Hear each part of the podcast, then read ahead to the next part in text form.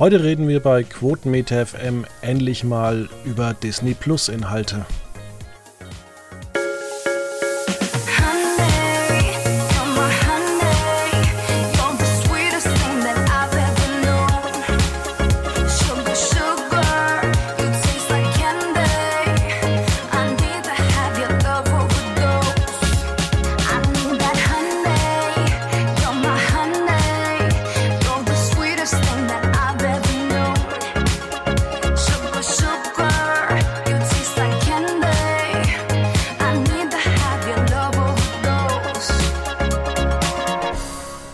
Damit recht herzlich willkommen bei einer neuen sonnigen Ausgabe von Quotenmeter FM.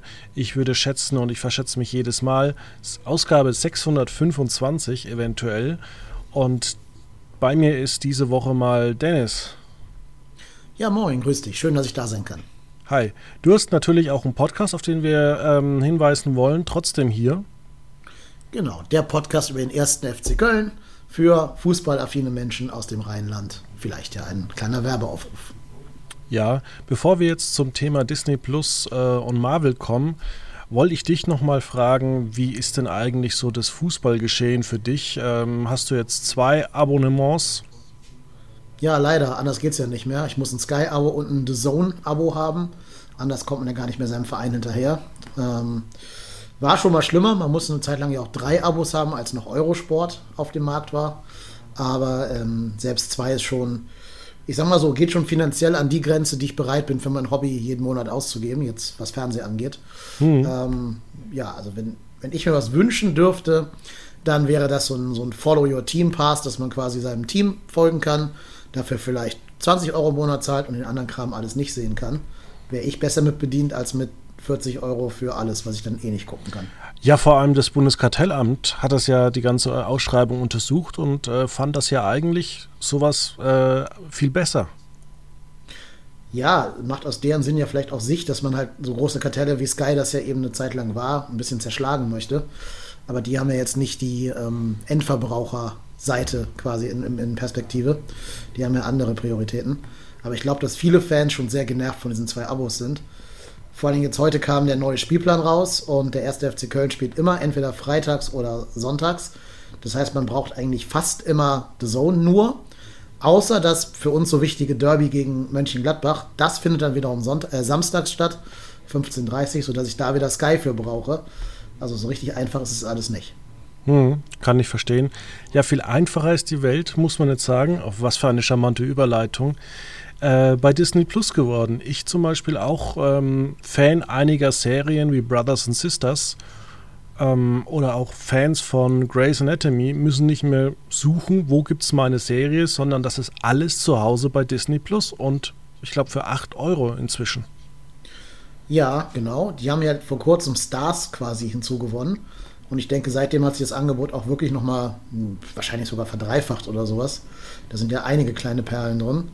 Ähm, und natürlich auch so Sachen, so Kinderklassiker wie die Simpsons früher, gucke ich jetzt nochmal gerne auf Englisch nach. Äh, das ist allein dafür schon viel Geld wert. Genau, und wir haben uns ja auch schon mal vor kurzem, als wir uns über Watchmen unterhalten haben, auch über das Thema Comics und was ist besser, äh, Marvel oder DC unterhalten. Und diese Marvel-Geschichte ist ja äh, sehr, sehr kompliziert, wie ich finde. Und was mir bei Disney Plus fehlt als äh, ja, Einsteiger theoretisch. Ich wüsste nicht, wann und wo ich einsteigen sollte. Mhm. Und mir fehlt da so ein Button, wo es eigentlich mit dem ersten Iron Man losgeht und wo es dann tatsächlich mit dem letzten Film aufhört. Und vielleicht äh, ein Button, wo ich dann noch die Serien zwischendrin sehen kann. Dabei wäre das ja gerade beim Streaming so einfach. Ne? Das ist ja eigentlich ja. sogar eine Stärke dieses äh, nicht mehr analogen Mediums, dass man halt sagt, wenn irgendeine Anspielung in der Serie gemacht wird, kommt vielleicht unten so ein Button. Wenn Sie wissen wollen, worauf er sich hier gerade bezieht, dann gucken Sie jetzt Iron Man 2 oder sowas. Und dann könnte man das ja theoretisch so, ähm, ja, eben so Hyperlink-mäßig machen. Aber da auf die Idee sind noch gar nicht gekommen. Was eigentlich schade ist, weil die Comics machen das schon seit 50 Jahren gefühlt, dass die immer, wenn, wenn ein Leser irgendwas anderes noch lesen muss, in so kleinen Textboxen unten erklären, wo man weiterlesen müsste, um den Rest der Handlung zu verfolgen oder um zu wissen, worauf gerade angespielt wird. Also da könnten, glaube ich, die Marvel Studios noch viel von sich selber lernen. und das auch vom Comic in den, in den Filmbereich, Serienbereich übertragen. Wie ist es denn eigentlich für dich? Jetzt äh, lag äh, ja die Marvel-Filmreihe zwei Jahre auf Halde. Äh, es ging nicht wirklich weiter und mit Black Widow und äh, Shang-Chi and the Legends of Ten Rings haben wir gleich zwei Filme, die es dann ähm, bei Disney Plus gibt. Will man da noch ins Kino gehen oder ist man bereit, da irgendwie 20 Euro nochmal extra auszugeben bei Disney Plus? Ja, ich glaube, das hängt so ein bisschen von den Umständen ab. Ne? Also ich bin ja ein sehr, sehr, sehr großer Kinofreund. Ich glaube, ich würde wirklich zehnmal lieber ins Kino gehen, als ähm, mir jetzt zu Hause alleine irgendwie einen Film anzugucken. Aber das hängt ja auch von vielen anderen Faktoren ab. Zum Beispiel ist man geimpft, möchte man in ein Kinosaal mit vielen fremden Leuten gehen im Moment gerade. Oder hat man vielleicht ein paar Freunde, wo man weiß, dass die auch geimpft sind und dann teilt man sich die 20 Euro für so ein Cook-Event oder so. Aber ich muss sagen, ich habe noch keinen Film von diesem VIP-Paket auf Disney Plus gekauft. Ähm, werde ich auch nicht tun, weil ich die auch preislich einfach nicht vertretbar finde, für einen Film irgendwie über 20 Euro ausgeben zu müssen. Ähm, sehe ich nicht ein, warum, also warum das so teuer sein muss.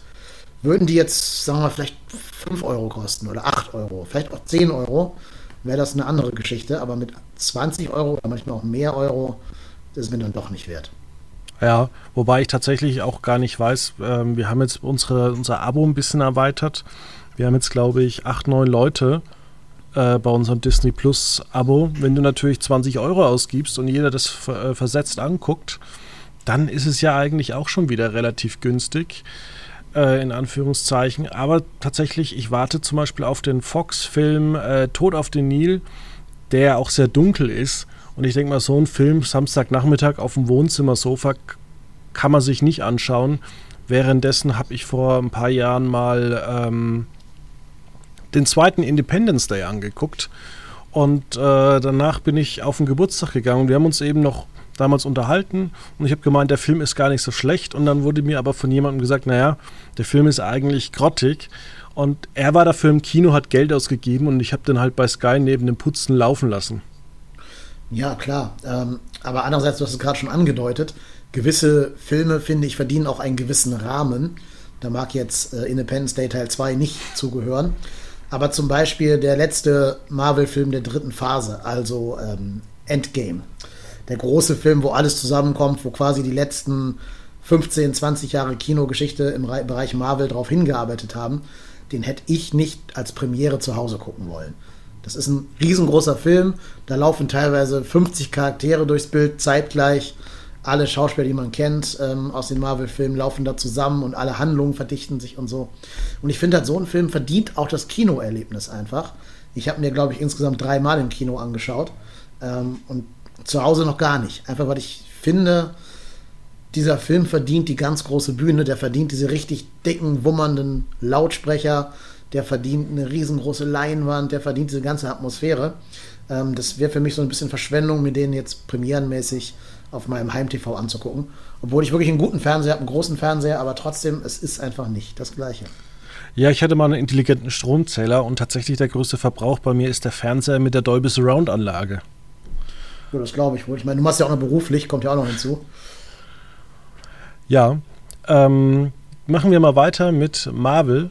Und zwar gab es da ja auch, für viele, die es nicht wissen, unfassbar viele Serien. Das hat mal alles angefangen bei ABC, ging dann eigentlich bei Netflix auch los. Ähm, ja, die, Serien bei ABC und äh, Netflix, waren die eigentlich gut? Hm, jein. Also ähm, ich glaube, Agent Carter war eine ABC-Serie. Genau. Hat, die wollte ich unbedingt hat, mal gucken. Mh, die kann man auch gut gucken. Ähm, da muss man auch nicht viel von den Marvel-Filmen für kennen. Da sollte man einfach wissen, wer das ist. Also wer Peggy Carter ist, das ist die sozusagen die Geliebte, das Love Interest von Captain America aus dem ersten Film, die er halt in den 30er Jahren kennengelernt hat. Während er, also Captain America, dann ja quasi auf Eis gelegt wird, sprichwörtlich, ähm, erlebt sie ja weiterhin ihr normales Leben. Und das ist halt so eine Agentenserie, so ein bisschen spionagemäßig. Man weiß nicht so genau, wer ist der Gute, wer ist der Böse, wessen Allianzen liegen wo. Die, die kann man sich echt gut mal angucken. Das sind auch, glaube ich, nur sechs, sechs, sieben Folgen, irgendwie sowas. Also die kann man echt ganz entspannt mal weggucken. Ähm, und ich finde auch die Schauspielerin sehr sympathisch, Hayley Atwell. Die macht das sehr gut in der Rolle. Also die kann ich auf jeden Fall empfehlen, die Serie. Sieht ein bisschen anders aus bei der anderen ABC-Serie, Agents of Shield. Die hat ganz gut angefangen, als sie auch noch ein bisschen näher an den Kinofilmen dran war. Aber dann wie das so ist bei Serien, die dann irgendwie acht, neun, zehn Staffeln lang gehen, irgendwann bleiben sie länger, als sie willkommen sind. Und das war auch so da. Also irgendwann wurde es sehr absurd und dann kamen da Plotwendungen, die halt in den ganzen acht Staffeln vorher noch nie erwähnt worden sind, die so ein bisschen aus dem Nichts kamen. Dann wurden irgendwelche anderen, ja, ich sag mal jetzt so Rassen eingeführt, also so Superheldenrassen eingeführt, weil sie diesen, den Begriff Mutant nicht benutzen durften. Und das war alles schon sehr absurd und ach, sich dadurch acht Staffeln durchquälen, da muss man schon sehr, sehr großer Fan von sein, glaube ich. Ja, ja, und dann bei Netflix, wir waren alle begeistert eigentlich von der ersten Staffel von Daredevil oder Jessica Jones. Ähm, aber schon bei Luke Cage ging so ein bisschen das Interesse zurück. Dann gab es ja Iron Fist, Punisher, dann die Serie mit allen, The Defenders und dann kam ja auch noch äh, zuletzt äh, die letzten Staffeln von Daredevil und Jessica Jones. Mhm. Und da habe ich so das Gefühl gehabt, gerade auch bei der zweiten äh, Staffel von The Punisher, das findet eigentlich keiner mehr so wirklich geil.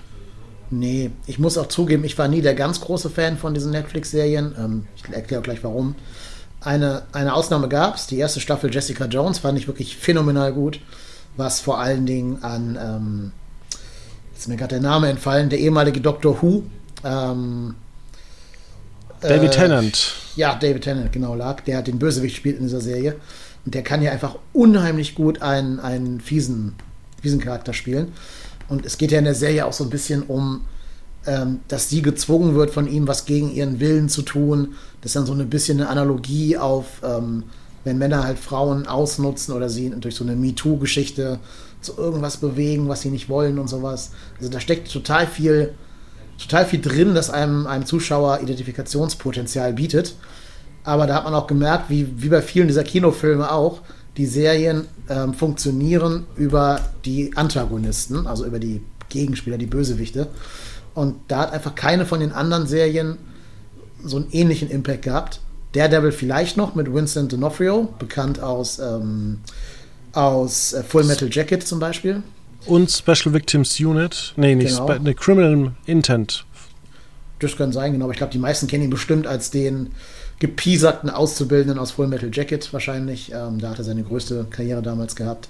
Der hat natürlich nochmal einen ganz tollen Kingpin gespielt. Was mir aber eher in diesen ganzen Netflix-Marvel-Serien stört, ist, die mussten ja anscheinend, warum ist mir auch nicht ganz bewusst, aber die mussten immer auf sehr viele, sehr viele Episoden pro Staffel aufgeblasen werden. Und deswegen sind da viele, viele Episoden drin, wo ganz viel Wasser getreten wird und wo gar nichts passiert. Ich glaube, das wären viel bessere Serien gewesen, wenn Netflix gesagt hätte, okay, wir machen jetzt nur fünf Folgen pro Staffel und können dafür das ganze Budget auch für diese fünf Folgen aufwenden. Weil man ja leider auch sagen muss, die haben nicht so viel Budget gehabt, wie es vielleicht für diese Helden ähm, ja vielleicht nötig gewesen wäre. Und dann musste man ganz oft halt die Helden so auf diesem Street-Level halten, damit man keine großen Special Effects bezahlen musste. Also da ist dann nichts mit irgendwelchen Space-Schlachten oder Kämpfen gegen Thanos oder sowas. Und die Superkräfte zum Beispiel von Jessica Jones sieht man auch des Öfteren nur ähm, off-screen, also gar nicht im Bild. Wenn sie zum Beispiel fliegt oder so, sieht man nur, wie Leute nach oben gucken und sich wundern, dass sie fliegen kann. Aber man sieht sie nie wirklich richtig fliegen, am Anfang jedenfalls. Und das ist, glaube ich, so ein Problem, dass sie auf Teufel komm raus eben auf so 10 bis 13 Episoden hochgepusht worden sind. Ich glaube, das hat den Serien allen nicht gut getan, weil die dadurch auch so ein sehr langsames Erzähltempo gewonnen haben. Das mag halt einmal ganz spannend sein, bei Daredevil zum Beispiel. Nur wenn jede von diesen Serien immer so erzählt ist, dann wird es irgendwann sehr eintönig und sehr ähm, beliebig. Und gerade halt so Serien wie Iron Fist, wo halt ein weißer Typ zum großen Kung-Fu-Kämpfer aller Zeiten wird, da muss man ja eigentlich eine, eine cheesy Serie draus machen, eine witzige Serie und nicht auch wieder so eine wir sind alle traurig, alles ist grau und wir äh, erzählen alles ganz langsam Serie. Wie du schon ich sagst, habe ich mich durchgequält. Ja, ganz genau. Ich habe es auch aufgegeben irgendwann. Ich habe es gar nicht geschafft, das durchzuziehen. Ich habe mir dann noch die Defenders-Serie angeschaut, wo alle zusammenkamen und habe mir dann versucht, so die Sachen, die ich nicht wusste, zusammenzureimen. Aber ich würde mal behaupten, wenn jetzt jemand diese Netflix-Serie nicht guckt, ist es nicht der ganz große Verlust, vielleicht bis auf die erste Staffel Daredevil und Jessica Jones. Ja, es soll ja auch irgendwann, ich glaube, nächstes Jahr ähm, ist es doch soweit, dass die Serien dann auch zu Disney Plus kommen, soweit ich weiß. Da war mal das irgendwie so ein Vertrag äh, aufgesetzt worden und es kann auch sein, dass es, hatte man früher mal gesagt, das ist ja auch schon alles wieder drei Jahre her, dass die Serien dann weitergehen könnten. Aber wir sind ja dann auch dazu gekommen, ähm, dass ähm, Disney bzw. Marvel hat seine Television Studios geschlossen. Ähm, war erst der Aufschrei ziemlich groß, ähm, hat allerdings die ganze Serienproduktion dann direkt bei Marvel Studios ähm, angesetzt. Das heißt, die ganzen Serien sind jetzt eigentlich total nah an den Kinofilmen. Mhm, ganz genau. Genau das, was ich gerade kritisiert habe, hat man quasi bei Marvel ja anscheinend auch so gesehen wie ich und hat genau das Gegenteil davon jetzt in die Wege geleitet. Jetzt sind es eher kurze ähm, Serien, also sprich so sechs Staffel, sechs Folgen, neun Folgen, aber dafür mit einem großen Budget, sodass sie sich optisch ja fast kaum noch von den Kinofilmen unterscheiden. Das wird vor allen Dingen bei Loki ganz deutlich, dass die eben auch diese, diese Grandeur haben, die die Marvel-Filme haben. Ähm, einfach, wenn man es jetzt kann. Man kann die Original-Schauspieler aus den Filmen bezahlen. Also zum Beispiel ähm, Tom Hiddleston als Loki spielt natürlich auch die Hauptrolle in der Loki-Serie, ist da auch Produzent, um das so ein bisschen finanzieren zu können, dann anscheinend sein, sein Mitwirken dort. Aber anders wird es auch nicht funktionieren, wenn irgendwelche anderen Leute plötzlich die Rollen spielen würden, die bezahlbarer sind. Ähm, das machen sie nur ein bisschen bei What If, aber da können wir nachher noch drauf schauen. Aber jetzt inzwischen natürlich auch der Punkt erreicht, wo man als Zuschauer ja fast schon diese Serien gucken muss, um wahrscheinlich die nächsten Kinofilme komplett verstehen zu können. Da bin ich sehr gespannt, wie Marvel da die Zuschauer ins Boot holen möchte, die vielleicht die Serien eben nicht geschaut haben. Ob es dann vor jedem Kinofilm so ein Was bisher geschah gab oder ob das einfach nur in Dialog erklärt wird oder so. Ich, ich bin sehr gespannt. Ja, also das äh, wundert mich zum Beispiel auch, dass man ähm, WandaVision gleich für mehrere Emmys nominiert hat, weil die Serie kannst du nur gucken, wenn du die äh, Filme gesehen hast. Genau, also ich glaube sogar, dass man die Serie ähm, auch nur dann wirklich gut findet, wenn man die Filme gesehen hat. Alleine weil mit den Charakteren passiert ja was in den Filmen, was halt hier in der Serie dann aufgelöst wird. Wahrscheinlich kann man sogar die nachfolgenden Filme, jetzt in Phase 4 der Marvel Cinematic Universes, die kann man wahrscheinlich sogar gucken, ohne WandaVision speziell gesehen zu haben. Das kann man recht leicht erklären, was dort passiert. Aber die Charaktere werden ja auch nicht in der Serie selber nicht vorgestellt. Ne? Also, wenn man jetzt noch nie hm. so einen Marvel-Film gesehen hat, dann ähm, wird man da quasi mit so einem Brett vor den Kopf gestellt. Und dann heißt es, das sind deine Charaktere. Und jetzt sieh mal zu, wie du in die Serie reinfindest. Also, es ist schon für ein, äh, für ein Special Audience sozusagen. Aber da, weiß nicht, gibt es irgendwelche ähm, Quoten oder, oder Einsch also Zuschauerzahlen von diesen Marvel Disney Plus Serien? Nicht wirklich. Also da wird zwar immer mal ja. behauptet, es hat so und so viele Haushalte erreicht, aber das sind so Zahlen, die uns eigentlich Disney, eigentlich alle Streaming-Dienste verschweigt und da gibt es auch noch mhm. kein wirkliches Panel.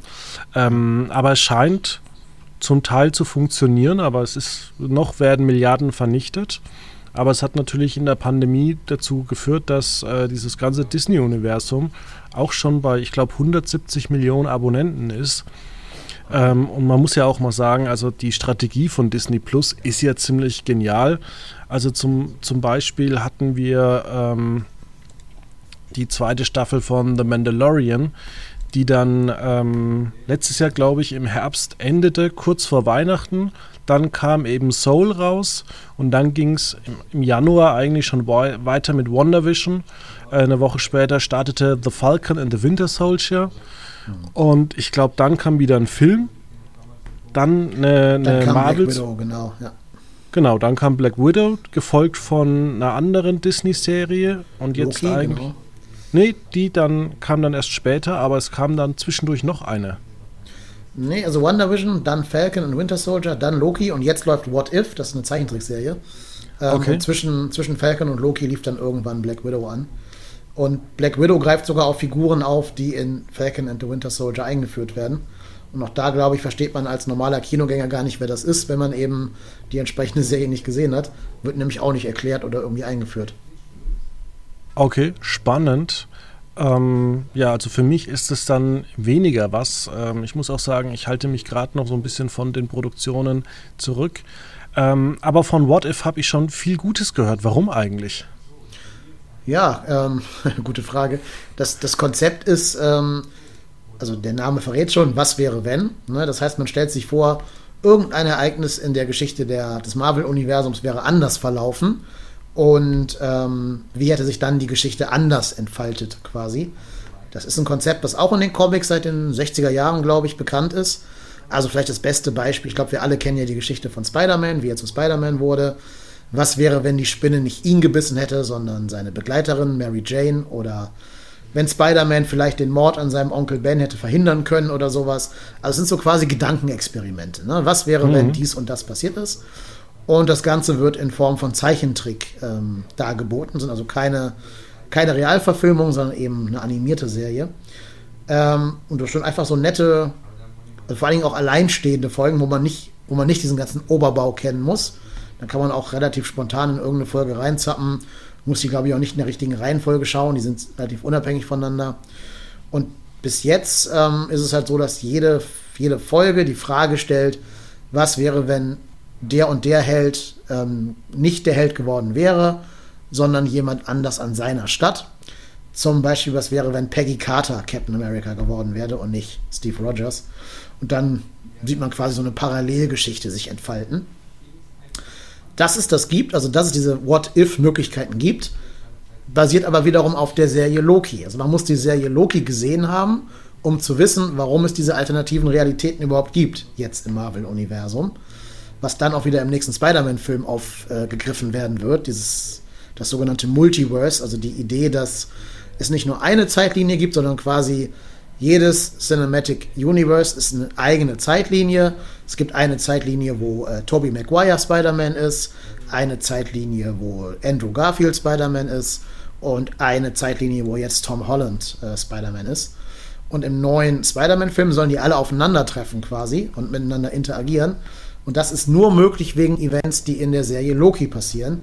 Allein deshalb sagte ich schon, es wird sehr spannend zu sehen sein, wie man das den Zuschauern im Kino erklären möchte. Jetzt hattest du mich fast mit der Serie What If und jetzt erzählst du mir, ich muss äh, Loki schauen und äh, noch zwei, drei Filme. Ja, eigentlich musst du nur das, was ich gerade gesagt habe, dir merken. Ähm, es gibt jetzt dieses Multiverse. Das reicht zu wissen. Genau. Und jede What-If-Episode ist quasi ihr eigenes Multiverse. Du brauchst zum Gucken an sich aber keine Vorkenntnisse. Also, es macht bestimmt mehr Spaß, wenn du die Filme kennst, weil du dann siehst, wo die Abweichungen drin bestehen. Ne? Also, was alles anders verläuft, was vielleicht auch Andeutungen sind an die Filme und so. Aber man kann das schon weitestgehend äh, alleinstehend gucken. Und das Schöne ist, sie haben die allermeisten Schauspieler bekommen, um ihre Rollen dann auch zu synchronisieren. Also die meisten werden von den Originalschauspielern gesprochen. Nicht alle. Scarlett Johansson ist ja gerade in einem Rechtsstreit mit Marvel, die ist da nicht mehr dabei. Aber die wird, wird, die wahrscheinlich zurückkommen? Wahrscheinlich nicht. Nee, die ist ja auch, also darf ich spoilern? Ich weiß es nicht. Die, ja, Figur, wird, die Figur ist ja gestorben, ne? also Black Widow lebt nicht mehr. Ähm, das heißt, die könnten, wenn immer nur Se äh, Prequels machen mit ihr, also Filme, die vor ihrem Tod spielen. Das haben sie ja gemacht mit, mit Black Widow, dem Film. Aber ich glaube, allein wenn ihr schon in Rechtsstreit mit Marvel geht, dann heißt das ja so viel wie, ich will auch nicht wiederkommen. Also ich glaube, die Brücke ist verbrannt. Ja, ähm, vor allem muss ich sagen, ich gucke ja auch immer die Castlisten durch. Gibt es eigentlich noch irgendwelche prominenten ja. Stars oder mittelmäßigen Stars, die eigentlich jetzt noch nicht im Marvel-Universum mitgespielt haben? Das frage ich mich auch immer. Also Marvel hat ja so ein bisschen den Ansatz, die nehmen ja gar nicht die ganz großen Stars für ihre, für ihre Superhelden, die machen sich ja die Stars selber. Ne? Also ein Chris Hemsworth, ähm, Chris Evans, die kannten ja vorher nicht so viele Menschen normalerweise. Ich würde fast behaupten, da war, ähm, da war Benedict Cumberbatch schon der bekannteste Name von denen, die die Helden spielen. Vielleicht noch Mark Ruffalo, aber die anderen waren ja eher unbekannte Personen. So diese ganz großen Schauspieler, um die macht man ja meistens einen Bogen. Also Leonardo DiCaprio, Brad Pitt, die sieht man ja eher nicht in den Marvel-Filmen. Ja, also wer, wer sichert sich da schon oder wer unterschreibt dann schon für zehn Filme, wenn er mhm. so ein mhm. ganz großer Star ist? Genau, die würden, wenn, wahrscheinlich nur den Bösewicht in einem Film spielen und dann hinterher getötet werden, dass sie nicht wiederkommen brauchen. Das ist vielleicht dann noch eine Lösung, um daran teilzunehmen. Aber die spielen ja auch selten Bösewichte, ne? Also ich glaube, Leo mhm. hat es einmal gemacht in, in Django Unchained. Ähm, Brad Pitt, hat, weiß ich nicht, hat er jemals schon mal einen bösen Charakter gespielt? Käme ich jetzt gerade nicht drauf. Weil die spielen ja meistens doch eher den strahlenden Helden. Und dann hast du recht, dann wollen sich wahrscheinlich die wenigsten dafür für 10, 15 Filme ähm, binden. Plus Marvel legt seinen SchauspielerInnen ja auch ganz, ganz viele äh, Regeln auf. Die dürfen dann zum Beispiel nicht über einen gewissen Body Mass Index kommen, die müssen immer abrufbereit sein für Nachshoots und so. Die müssen ganz hartes Workout-Programm machen mit irgendwelchen Personal Trainers und so. Und ich glaube, da hat zum Beispiel so ein Brad Pitt in seinem doch etwas höheren Alter inzwischen auch nicht mehr die ganz große Lust drauf. Der ist ja äh, jetzt eher als Produzent tätig und produziert eigene Filme. Ich glaube nicht, dass er die Ambitionen hat, nochmal sich mit einem Private Trainer in die Form zu bringen, dass er irgendwie einen Superhelden spielen kann. Auf der anderen Seite, wenn man so viel Geld bekommt, muss man ja wieder auch sagen, ja. klingt es natürlich schon verlockend, in zehn Marvel-Filmen äh, zum Beispiel mitzuspielen. Aber wie ist es denn eigentlich? Also wir haben jetzt äh, Phase 4. Äh, Gibt es eigentlich schon Ideen, mal das Ganze in fünf, sechs Jahren komplett zu beenden? Das glaube ich nicht. Also es ist ja einfach eine Cash-Cow. Marvel ist ein, ähm, ein Wirtschaftsunternehmen, denen geht es immer um Gewinnmaximierung. Und ich sehe, dass alleine ähm, noch im nächsten Jahr kommen nochmal drei neue Marvel-Serien. Noch in diesem Jahr kommen noch zwei weitere, also schon fünf. Und es sind noch äh, 6, 7, 8, 9, 10, 11, 12, 13, 14 weitere Serien angekündigt. Ähm, Filme wahrscheinlich eine indefinite Zahl von Filmen, die noch kommen werden. Solange das Leute gucken, wird es diese Filme immer geben. Und die Serien auch. Die wären ja, ja auch schön blöd, auf dem Höhepunkt ne, den Stecker zu ziehen. Klar, aber es gibt natürlich so Leute wie ich, die gar nicht mehr einsteigen können. Mhm. Äh, einfach aufgrund der, der Masse. Schon Sorry, sag du. Ja, auf, aufgrund der Masse. Deswegen finde ich da auch den DC-Weg manchmal gar nicht so schlecht, einfach ständig einen Neustart der Superman-Filme zu machen. Ja, ich glaube, da wird es auch irgendwann drauf hinauslaufen. Also es, in den Comics ist es gang und gäbe, gerade bei DC übrigens, dass sie so alle, naja, 10, 15, 20 Jahre ihr komplettes Universum einmal resetten und alles bei Null anfangen lassen, damit neue Leserinnen und Leser da wieder Einstieg finden können. Und ich glaube, das wird Marvel auch irgendwann machen, dass dann irgendein, irgendein super Bösewicht kommt und der setzt die ganze Zeitleiste quasi auf Null. Das muss man ja auch irgendwann machen, weil die ganzen Schauspieler werden ja auch mal irgendwann zu alt, um dann immer noch Thor und, und Hulk und so zu spielen. Ne, also ich glaube nicht, dass Chris Hemsworth mit 60 noch als der blonde Donnergott durch die Gegend laufen möchte. Also irgendwann wird schon irgendwas passieren müssen, um ähm, nochmal alles quasi auf Null zu setzen. Alleine, weil ich jetzt schon ganz oft als Kritik gehört habe, dass vielen diese Einstiegshürde zu groß ist. Und ich glaube auch nicht, dass die aktuellen Filme, die jetzt angekündigt sind, also Shang-Chi und The Eternals und so, dass die jetzt neue Zuschauer unbedingt ansprechen. Ähm, das sind, glaube ich, schon eher Filme für, für Komplettisten. Wo geht's denn, worum geht es denn eigentlich in Shang-Chi? Wenn ich jetzt böse wäre, würde ich sagen, geht es in Shang-Chi darum, dass man den chinesischen Markt für sich erobert. Äh, ah. Ja, also das ist ja, schon kein Zufall, dass es ein chinesischer Hauptdarsteller, chinesische, äh, chinesisches Setting, chinesische Produktion ist. Das äh, hat schon Hintergedanken, glaube ich. Ja, das ist auch der Grund, warum ich dann wahrscheinlich nicht mehr äh, nach China ähm, fahren kann, weil ich habe letzte vor zwei Wochen einen unfassbar kritischen Artikel über den Chines chinesischen Markt geschrieben. Ja, würde ich mir jetzt gut überlegen, da einzureisen. Das könnte, vielleicht kommst du nicht wieder, wer weiß. Nach der Türkei nee. habe ich noch was gegen China geschrieben. Ja, es wird ja. immer, meine Reiseziele werden immer geringer. Ja, musst du gut aufpassen, genau. Ähm, ja, also worum es inhaltlich geht, der Film heißt ja Shang-Chi and the Ten Power Rings. Shang-Chi ist halt auch ein etwas unbekannterer Marvel-Held, der in den 70ern, glaube ich, eine eigene Serie hatte, die ja schon sehr in dieses Martial Arts, äh, Kung-Fu-Ding geht, also sein Beiname ist zum Beispiel der Master of Kung Fu. Ne? Das heißt, es geht in die Richtung. Ähm, ja, der wurde, glaube ich, 1973 ist er, glaube ich, äh, auf, die Welt gekommen, sozusagen. Und der spielt so ein bisschen mit dem, was damals eben populär war. Ne? Also diesen, mhm. diesen Fu Manchu-Film und sowas, den ganzen Kung Fu-Filmen. Ähm, das wird da eben aufgegriffen. Das war damals alles nicht so ernst. Das war, also, das kann man heute auch nicht mehr lesen, ohne es ganz furchtbar zu finden weil da schon ganz viel so cultural, kulturelle Anmaßung drin steckt. Allein weil es zwei amerikanische Autoren und Zeichner waren und eben keine Asiaten. Er selber, also der, der ähm, Shang-Chi, ist dann gezeichnet als so eine Figur mit einem roten Kopfband und so Indianerhaaren darunter. Die Haut ist gelb gefärbt in den Comics und so. Also, das war vielleicht in den 70ern noch machbar, da würden heute aber schon sehr viele Kritikpunkte dran geübt werden. Das hat Marvel jetzt ja im Film besser gemacht und haben den Film auch in die Hände von einem äh, chinesisch-kanadischen Schauspieler gegeben. Simo Liu heißt er. Und auch einer asiatischen äh, äh, Regisseurin, glaube ich. wenn ich es gerade nicht mit äh, Eternals verwechsel. Eine von beiden ist nämlich die Regisseurin von ähm, dem Film, der auch für den Oscar nominiert war, äh, jetzt in dieser, in dieser Runde, der chinesische Film, mit den chinesischen Aussiedlern, die in Amerika dann versuchen, Fuß zu fassen. Dann äh, hast Minari. du dich, glaube ich, Minari dann hast du dich, glaube ich, äh, vertan. Ja, ja, ja, genau. Shang-Chi ist von ne? Destin Daniel Cretton. Genau, Eternals war dann der Film von der Regisseurin von Minari. Aber Close auch Destin Daniel Cretton, genau, genau, genau, richtig, ähm, genau. Aber auch Daniel Cretton ist ja ein Mensch mit asiatischem Hintergrund, also hat irgendwelche asiatischen Wurzeln ähm, und insofern ist er ja vielleicht ein bisschen besser dafür geeignet als jetzt durchgehend weiße Produzenten. Ja, da bin ich mal gespannt. Ist dann Eternals was für mich? Kann man den vielleicht alleine gucken oder? Ich glaube, er wird sehr alleinstehend sein. Shang-Chi wird, auch, glaube ich, eher alleinstehend sein. Ähm, das schon. Ich weiß gar nicht, ob die überhaupt irgendwie in diese ganz große Marvel-Welt hineinpassen werden oder ob die komplett für sich selber laufen werden.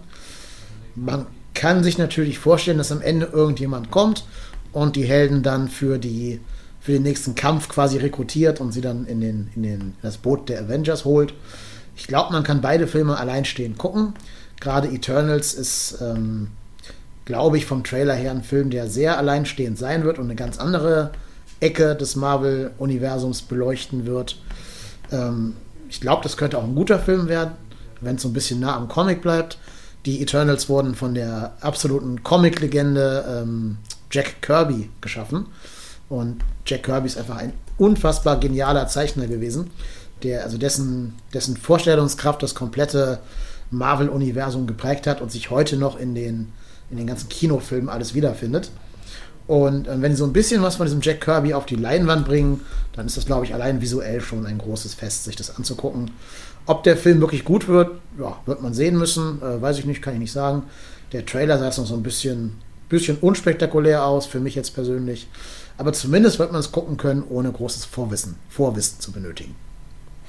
Ja, also man muss ja sagen, das ist ja heutzutage, was äh, Marvel da macht, ja eine höhere Wissenschaft. Also es ist nicht mehr so von wegen, wir machen da drei Filme, die komplett cool sind, wie bei äh, Batman, Batman Begins, Dark Knight, sondern es ist ja wirklich aufwendig. Also das ist ja, mhm. das ist ja wirklich mit so vielen ähm, Anspielungen und Verstrickungen, dass das ja wirklich auch schon Jahre im Voraus geht. Also wenn man natürlich jetzt schon Serien ähm, plant, die in drei, vier Jahren starten, dann ist ja das, was ähm, man mit Disney Plus geschaffen hat, ja wirklich klasse.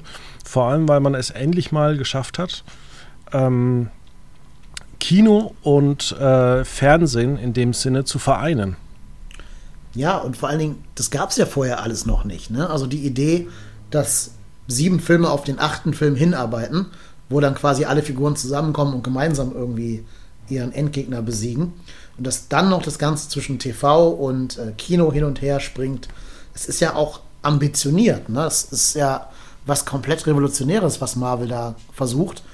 Man muss ja auch sagen, der Erfolg gibt ihnen ja recht. Ne? Also, auch wenn wir gerade sagen, es ist alles sehr kompliziert und es ist irgendwie äh, kaum noch durchschaubar, aber die Filme machen ja bis zu einer Milliarde Dollar Umsatz tatsächlich. Also Avengers zum Beispiel, aber auch Endgame und jetzt der neue Spider-Man-Trailer, der jetzt rauskam, für den man ja wiederum alles gesehen haben muss. Dieser Trailer hat die allerhöchsten Aufrufzahlen in der ersten Stunde aller YouTube-Videos, die jemals auf YouTube erschienen sind. Irgendwie drei Millionen in der ersten Stunde oder irgendwas. Oder vielleicht sogar 30 Millionen, ich weiß es gerade ehrlich gesagt gar nicht. Ähm, und das ist ja auch, also das Interesse des Publikums ist ja da. Also es scheint eine, eine große Vielzahl von Menschen zu geben, die sich durch den ähm, Wust an Filmen wühlen wollen oder das vielleicht schon getan haben und da auf dem Laufenden bleiben wollen und immer alles mitkriegen wollen, was da noch so kommen wird in der Zukunft. Und solange der Erfolg Marvel recht gibt, ja, why not? Ne? Ähm, ja. Ich glaube, diejenigen, die lieber halt so Einzelfilme sehen wollen, die sind vielleicht echt besser bei dem DC-Universum aufgehoben. Da kann man ja zum Beispiel einen Suicide Squad gucken, ohne den anderen Suicide Squad vorher gesehen zu haben. Die sind ja komplett unabhängig voneinander, bis auf ein paar wiederkehrende SchauspielerInnen. Ähm, deswegen ist es ja schön, wenn es halt für jeden Geschmack da ein Universum gibt. Man muss aber sagen, dass das DC ja jetzt auch langsam aufholt, was die Qualität angeht. Mit dem Joker-Film zum Beispiel haben die ja auch einiges an sowohl kritischer als auch Publikumserfolgen gefeiert. Ähm, und so langsam, glaube ich, ist DC dann doch wieder im Aufwind und könnte Marvel da mit seinem Ansatz auch gefährlich werden tatsächlich.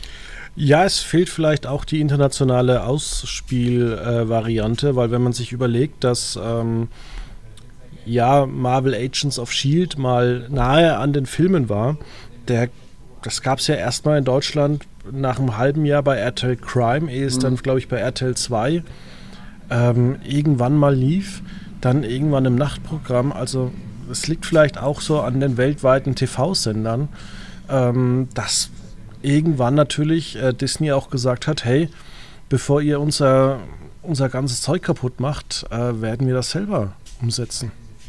Ja, ne, also so ein bisschen hätte ja DC die Chancen dafür. Die haben ja, also das ist ja eine Tochtergesellschaft von Warner. Also eigentlich müsste Warner jetzt mal den Schritt gehen, eine eigene Streaming-Plattform zu entwickeln. Haben sie ja bald. Plus. Ja, sie sind ja noch auf HBO Max, glaube ich, äh, zweitverwertet sozusagen. Ne?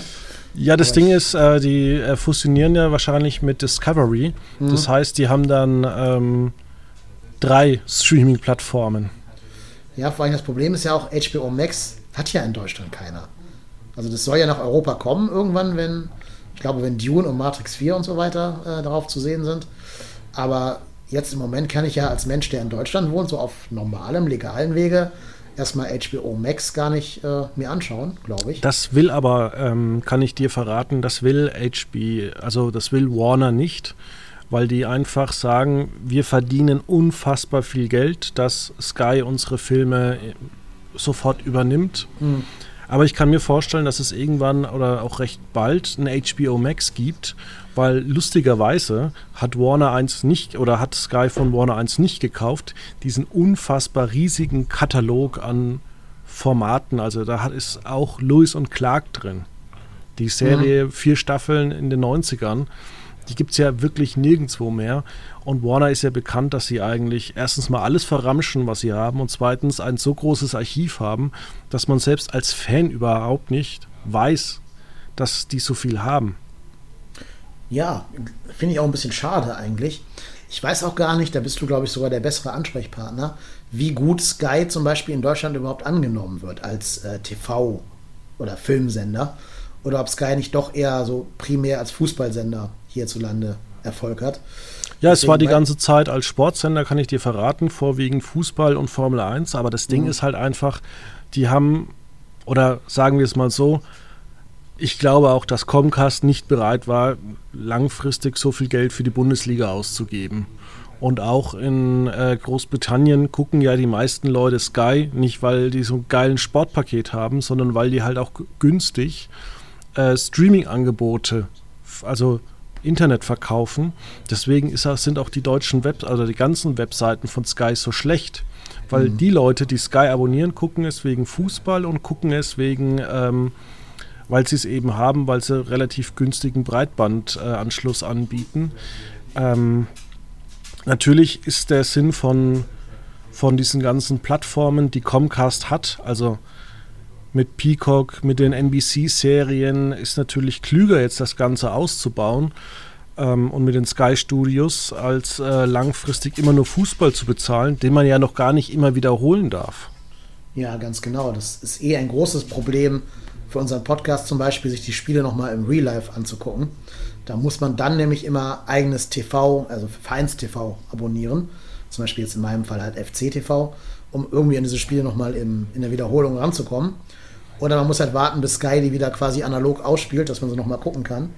Aber jetzt zeitsouverän kann man die gar nicht schauen auf Sky oder und auch Zone. Und man muss auch sagen, die, die Rechte sind ja so unterteilt, dass man ja eigentlich schon von äh, Absprachen in Sachen äh, TV-Rechte äh, reden kann, weil es ist natürlich alles so aufgeschlüsselt, dass das wunderbar funktioniert. Also samstags die Rechte von 18.30 Uhr bis 20 Uhr gehen komischerweise immer an die ARD weil RTL und Sat1 mussten Drittsender-Lizenzen erfüllen. Dann gibt es komischerweise noch so ein äh, Feld zwischen 22 und ich glaube 1 Uhr, was immer komischerweise ans ZDF geht.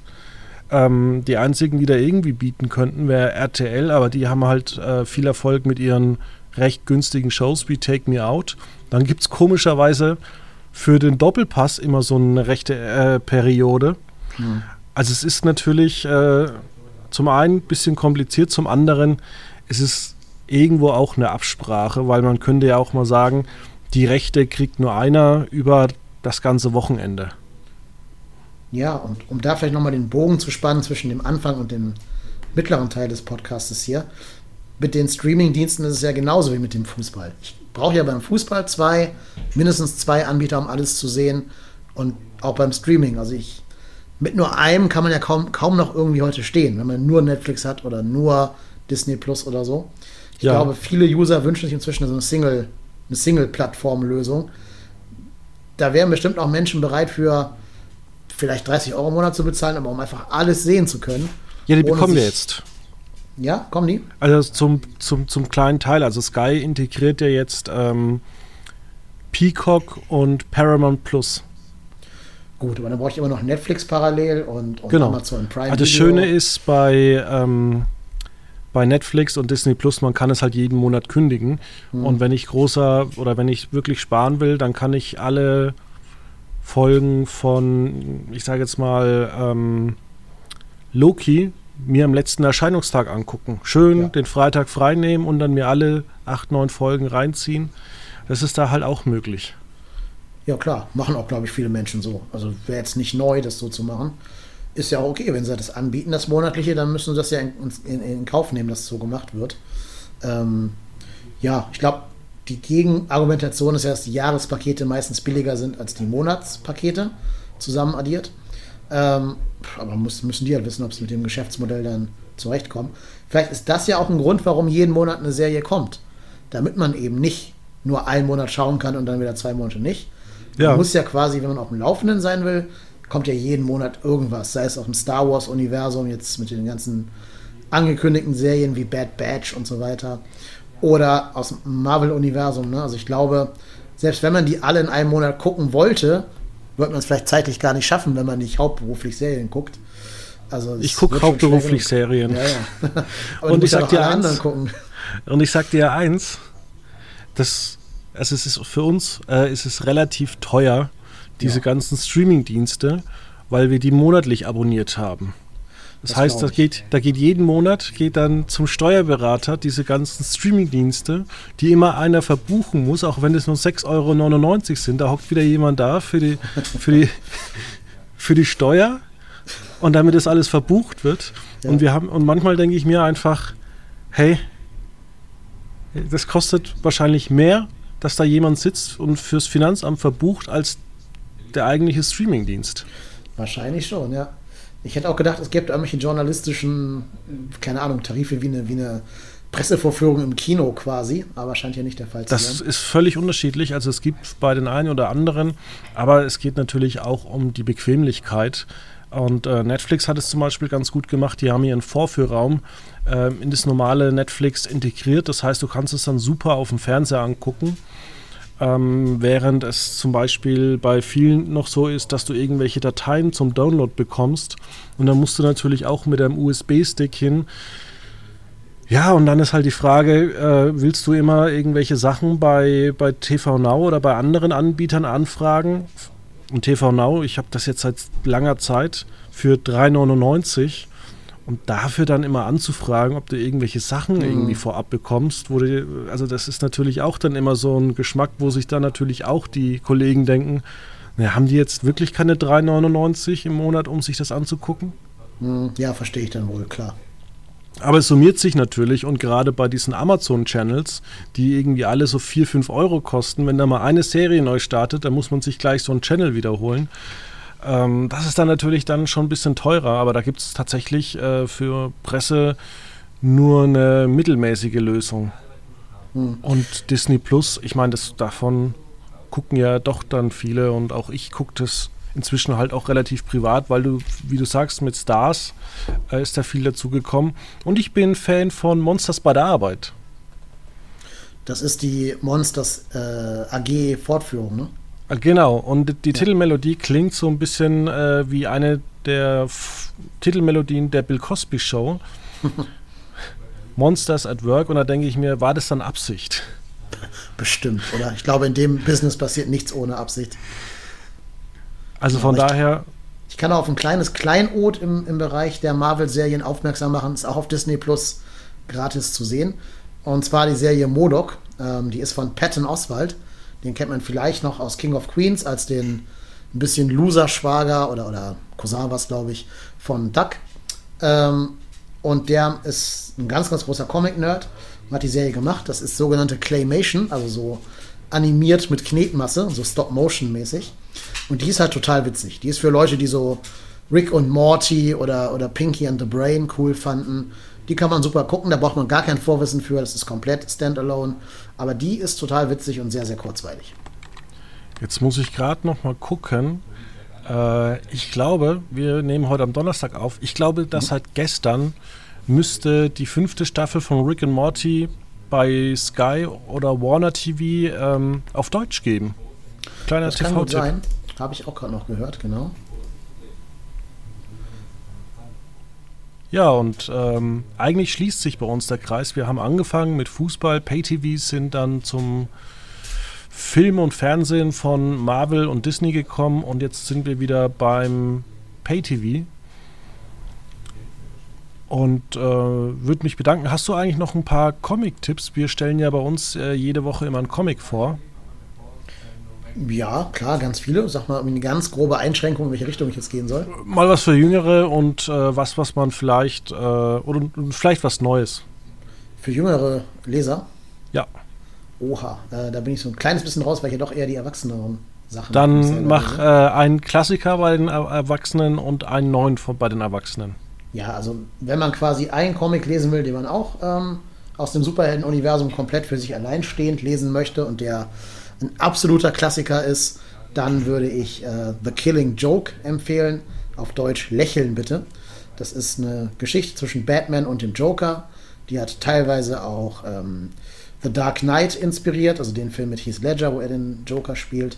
Das ist ein absoluter Klassiker von Alan Moore und ähm, ja, von Alan Moore als, als Autor und einer, der Autor, der auch Watchmen geschrieben hat. Ne? Daher kennt man ihn vielleicht schon. Und das kann ich jedem empfehlen. Das kriegt man für ja, 15 Euro wahrscheinlich irgendwo als Hardcover. Ist auch nicht viel, kann man an einem Nachmittag ganz entspannt durchlesen und muss auch keine Vorkenntnisse dafür haben. Bei den neueren Sachen ähm, muss ich zugeben, ich hatte schon lange nichts mehr so richtig vom Stuhl gehauen. Da muss ich ganz ehrlich sagen, die Sachen, die so aktuell laufen, da tue ich mir ein bisschen schwer mit, das gerade in diesem Superhelden-Universum zu lesen. Ähm, ja, kann ich jetzt spontan nicht ruhigen Gewissens irgendwas empfehlen, was ich wirklich komplett zu 100% unterschreiben würde. Leider, dann, leider, leider. Ja, dann würde ich sagen, unterschreib doch einfach, dass es zurzeit eben kein richtiges Highlight gibt. Ja, wahrscheinlich ist es so. Ne? Ich habe das Gefühl, dass auch bei Marvel alle an den Filmen und Serien schrauben und die Comics mehr so nebenbei laufen. Da habe ich echt das Gefühl, vielleicht bin ich einfach zu alt geworden, dem Ganzen so ein bisschen entwachsen, ich weiß es nicht. Fand ich als Kind immer alles noch sehr viel faszinierender. Ähm, würde mich interessieren, wie das aktuelle Kinder oder Jugendliche so wahrnehmen. Aber ich habe das Gefühl, dass da schon sehr viel Qualitätsverlust stattgefunden hat. Das kann sein. Ich kann es dir nicht beantworten. Vielleicht können es unsere Leser oder Hörer beantworten. Ich bedanke mich auf jeden Fall, dass du da warst. Ja, vielen Dank, dass ich da sein durfte. Hat mich sehr gefreut. Ja, gerne. Und dann hören wir uns nächste Woche wieder. Und äh, liebe Zuhörer, und auch nächste Woche werden wir uns nicht über Promi Big Brother unterhalten. Bis dann.